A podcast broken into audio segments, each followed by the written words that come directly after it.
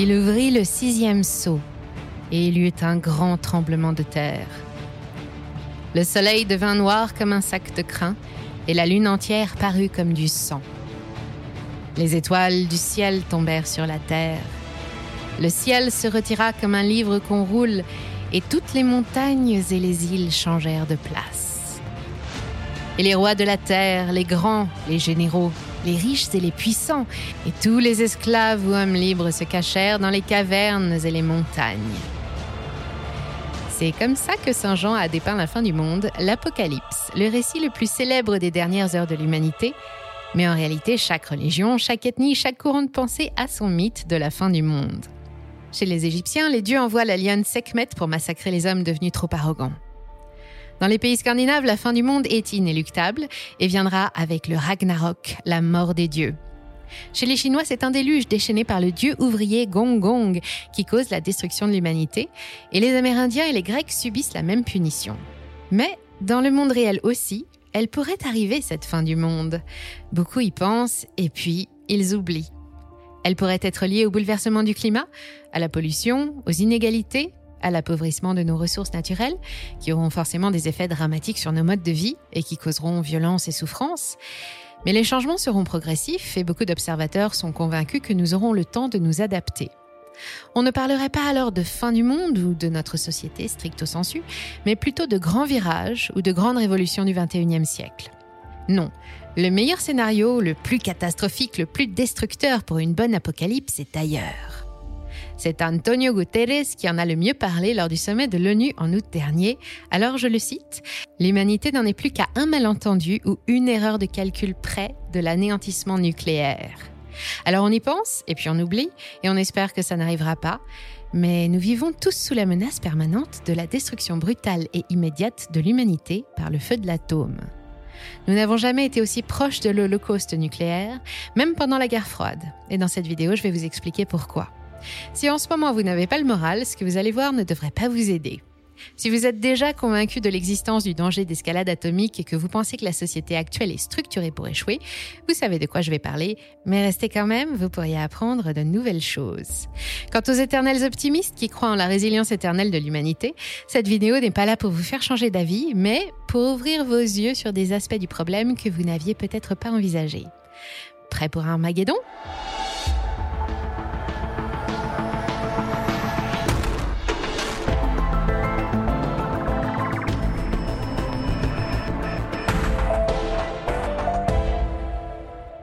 Notre monde a l'air calme, excepté localement dans ces endroits où les conflits ou les attentats font encore des victimes. Malgré la guerre en Ukraine, l'économie continue de tourner. Malgré une crise énergétique et l'inflation généralisée, nous continuons à faire des projets et à nous lever chaque matin pour aller travailler en espérant les réaliser à plus ou moins court terme. Les marchés eux-mêmes ne veulent pas céder à la morosité ambiante et ils continuent de grimper de façon irrationnelle face aux menaces de récession que beaucoup d'investisseurs confiants ne veulent pas voir.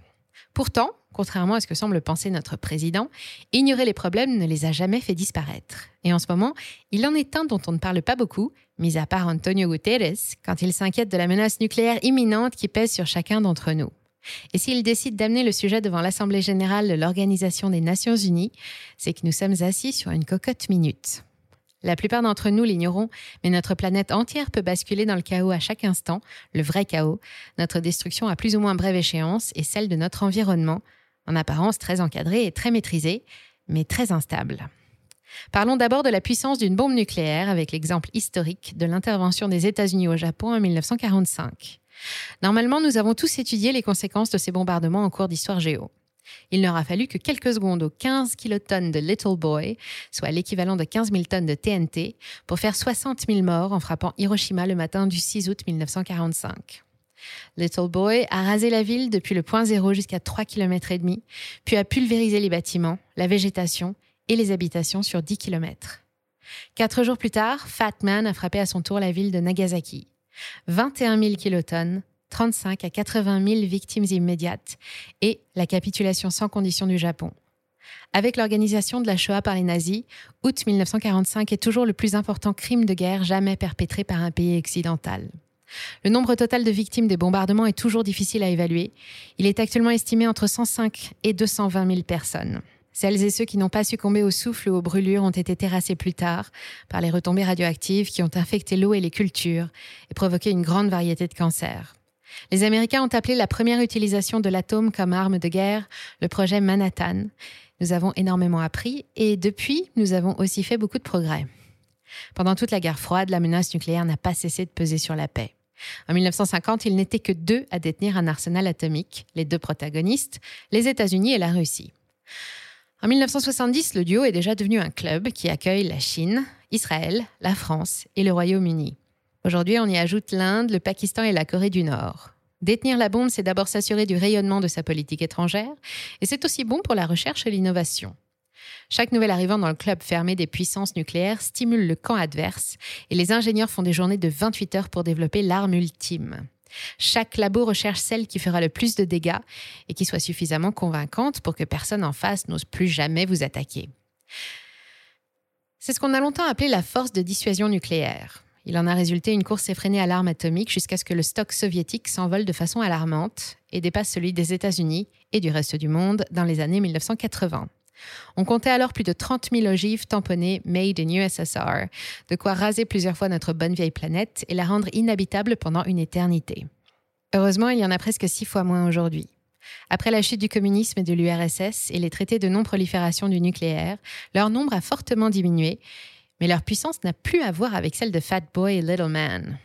En France, nos missiles M51, construits par Ariane Group, ex-EADS, une filiale d'Airbus et de Safran, ont une portée de 6 à 9 000 km.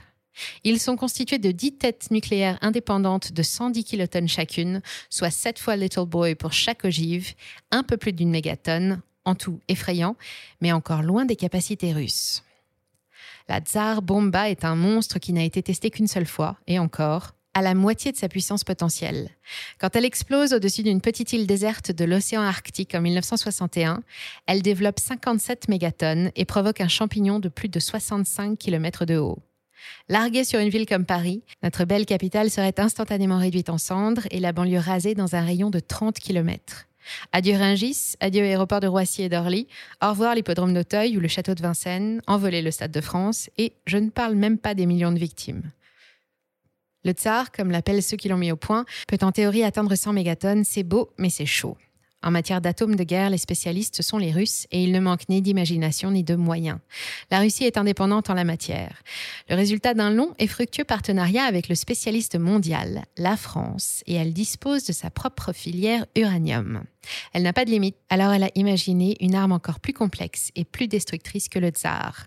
Il en existe déjà un gros bataillon en place là au fond des océans où personne ne peut les voir. Ils sont immobiles et quasi indétectables.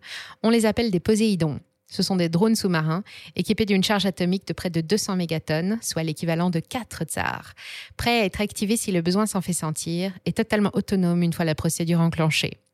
Leur mission En explosant au large de façon coordonnée, ils déclenchent un gigantesque raz-de-marée, plus haut que la tour Eiffel, qui dévaste les côtes de l'ennemi. Ils sont insensibles aux contre-mesures, aucune défense aérienne ou maritime ne peut les arrêter. Et pour couronner le tout, ce sont des bombes au cobalt qui garantissent que les zones touchées seront si polluées par la radioactivité qu'elles resteront inhabitables pendant des milliers d'années. Avec ça, la Russie peut bien envahir l'Ukraine, elle est sûre que personne n'osera s'attaquer à elle, et toute manœuvre belliqueuse déclencherait immédiatement une riposte à la hauteur. Quant à l'Ukraine qui n'a plus de bombes, voilà le résultat. C'est ce que l'on appelle la politique de destruction mutuelle assurée, ou MAD, et c'est l'argument numéro un de la stratégie de dissuasion nucléaire. Si tu m'attaques, même avec une seule ogive, la moindre radiation détectée déclenchera la mise en route d'une effroyable procédure de riposte qui rayera ton pays de la carte. Et avec le jeu des alliances, tout ça peut aller très vite et très loin. Dès qu'un pays confirme une menace imminente et nucléaire, l'attaque est lancée, ce qui implique que les armées soient en permanence sur le qui-vive et prêtes à appuyer sur le bouton à n'importe quel moment. Toutes les simulations sont formelles. Une seule bombe, d'où qu'elle parte et où qu'elle frappe, entraînera une réponse disproportionnée qui finira avec l'envoi automatique de toutes les autres. Ce qui explique les mots d'Antonio Guterres, et il vaut donc mieux, pour notre survie à tous, que cette bombe ne parte jamais. Selon le CIPRE, l'Institut de Stockholm pour la recherche sur la paix, il en resterait aujourd'hui moins de 13 000 contre plus de 60 000 dans les années 80 au moment le plus glacial de la guerre froide. En tête, la Russie avec 5 977 ogives, les États-Unis derrière avec 5 428, puis la Chine 350, la France en détient 290, l'Inde et le Pakistan respectivement 160 et 165, et il y en aurait au moins 20 en Corée du Nord, mais nous le savons, il suffit d'une seule. Et ce que l'on ignore, c'est que le feu du ciel a déjà failli être déclenché, et même plusieurs fois.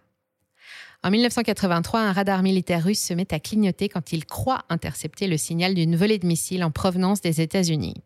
Alors que l'armée russe se prépare déjà à une réponse de grande envergure, un opérateur intrigué interrompt la chaîne de commandement in extremis pour une vérification. Grande idée Il s'agissait en réalité d'un dysfonctionnement de l'appareil aveuglé par les rayons du soleil. En 1962 à Cuba, en pleine crise des missiles, le matelot Vassili Arkhipov sert à bord du sous-marin nucléaire B-59. Le commandant de son bâtiment aurait perdu son sang-froid et se serait retrouvé à deux doigts de riposter à une attaque américaine par une torpille atomique. Arkhipov s'est opposé à l'ordre de lancement et a préféré en référer d'abord à Moscou, et ce faisant, il nous a évité l'apocalypse. En 1961, un B-52 chargé de deux bombes de 3 mégatonnes subit une avarie qui oblige les pilotes à s'éjecter. Il s'écrase près de Goldsboro, en Caroline du Nord. Heureusement, les bombes n'avaient pas été armées correctement et elles n'ont pas explosé. Chacune d'entre elles avait la puissance de 250 Hiroshima. Dans le même genre, combien d'habitants de la ville de Tybee Island dans l'État de Géorgie savent qu'une bombe atomique de 3 tonnes et demie a été perdue dans les marécages au sud de la ville?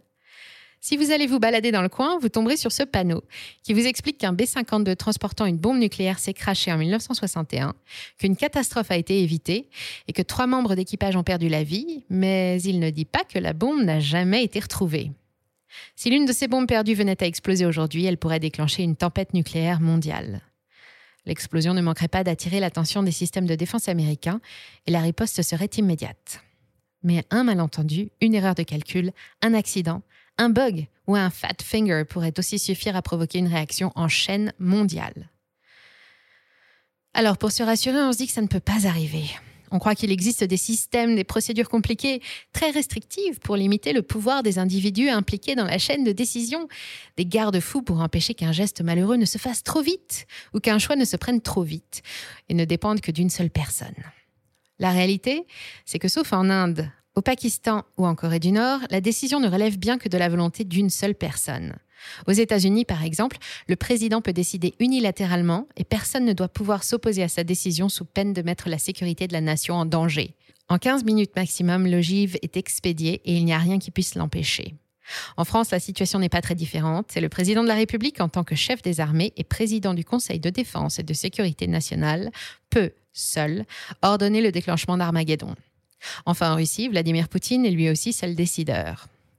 Avec un tel pouvoir au bout de son doigt, difficile de garder la tête froide. Alors on se demande si finalement ce n'est pas une défaillance humaine qu'il faut craindre plus qu'un problème technique. Car dans quel état d'esprit peut bien se trouver un homme seul, face au bouton rouge, quand lui et son pays se retrouvent au pied du mur? Nous pensons tous voir le monde de la même façon. Nous entretenons l'illusion que nous sommes des êtres rationnels et froids dans nos décisions. Mais à votre avis, qu'aurait fait Adolf Hitler le 30 avril 1945, terré au fond de son bunker, jeune marié, décidé à en finir avec sa propre vie et celle de sa nouvelle épouse, s'il avait eu le feu nucléaire entre les mains? Et saviez-vous qu'après la crise des missiles de Cuba, Fidel Castro était favorable à une attaque à la bombe atomique sur les États-Unis, même s'il savait parfaitement, je le cite, que ça aurait conduit à un anéantissement complet de Cuba? Heureusement, Cuba n'avait pas d'ogive. Et comment pensez-vous que les chefs militaires chinois, russes, pakistanais, indiens ou nord-coréens réagiraient en cas de menace nucléaire? Ou comment ils envisageraient une défaite et un viol de leur intégrité territoriale? Ne font-ils pas partie de ces gens qui n'hésiteraient pas, s'il n'y avait rien d'autre à faire, à partir avec panache en emportant leurs ennemis avec eux? Est-il vraiment si invraisemblable que l'un d'entre eux perde la raison, abuse de l'alcool, d'un médicament ou d'une drogue, ou bien soit aux portes de la mort et veuille envoyer un dernier cadeau au monde qu'il n'oubliera jamais? Et grâce au mécanisme de la MAD, la destruction mutuelle assurée, le feu d'artifice pourra être suivi par l'humanité tout entière. Pour résumer la situation, chaque jour qui passe, notre vie dépend de la clarté et du calme qui règnent dans l'esprit des dirigeants des puissances nucléaires, y compris celles qui émergent. Ces mêmes dirigeants qui ont vu récemment quel sort pouvait être réservé à un pays qui ne dispose pas de la bombe, comme l'Ukraine. D'ailleurs, ils sont de plus en plus nombreux à s'être lancés dans une nouvelle course à la puissance. Nous savons que tout un arsenal est déjà installé, prêt à anéantir la planète alors que nous subissons toujours des incidents techniques et que la décision d'envoyer la première bombe ne dépend la plupart du temps que d'un seul homme. Avec la dégradation du climat et la fracturation du monde, la situation ne va évidemment pas s'arranger. Alors question, combien de temps est-ce que ça va encore tenir? Oui, en apparence, notre monde est tranquille, mais en réalité, il est très instable. C'est bien joli tout ça, mais qu'est-ce qu'on peut faire? Pour se sortir de là, il n'y a pas beaucoup de solutions. Il nous faudrait une nouvelle classe de dirigeants, des politiciens équilibrés, compétents et intellectuellement indépendants, de vrais diplomates qui restaureraient les relations diplomatiques et échangeraient régulièrement avec leurs homologues, tous sans exception, et pour le bien du plus grand nombre. Cette nouvelle classe est probablement encore sur les bancs de l'école. Une autre solution, ce serait celle de Davos, un monde sans frontières avec un gouvernement unique et une mise en commun des armées et de l'arsenal nucléaire. Difficile à envisager malgré les efforts de Klaus Schwab et de ses apôtres pour convaincre l'humanité qu'elle a besoin d'un grand reset. Alors je terminerai sur une note un peu plus optimiste du philosophe Peter Burton. La vie, c'est comme quelqu'un qui vous tend un cierge. Vous pouvez danser avec, dessiner des motifs avec sa flamme dans l'obscurité. Vous pouvez vous émerveiller de sa beauté. Ou alors vous pouvez aussi choisir de vous figer, de vous lamenter. Elle va bientôt s'éteindre, elle va bientôt s'éteindre, jusqu'à ce qu'elle s'éteigne. Alors, allez danser un peu et ne restez pas à attendre que la bougie s'éteigne. Merci d'avoir suivi cet épisode jusqu'au bout. Si ça vous a plu, on compte sur vous pour le partager autour de vous. Laissez un like ou une bonne note et vous abonner pour être informé des prochaines sorties. Et moi, je vous dis à très bientôt sur Money Radar.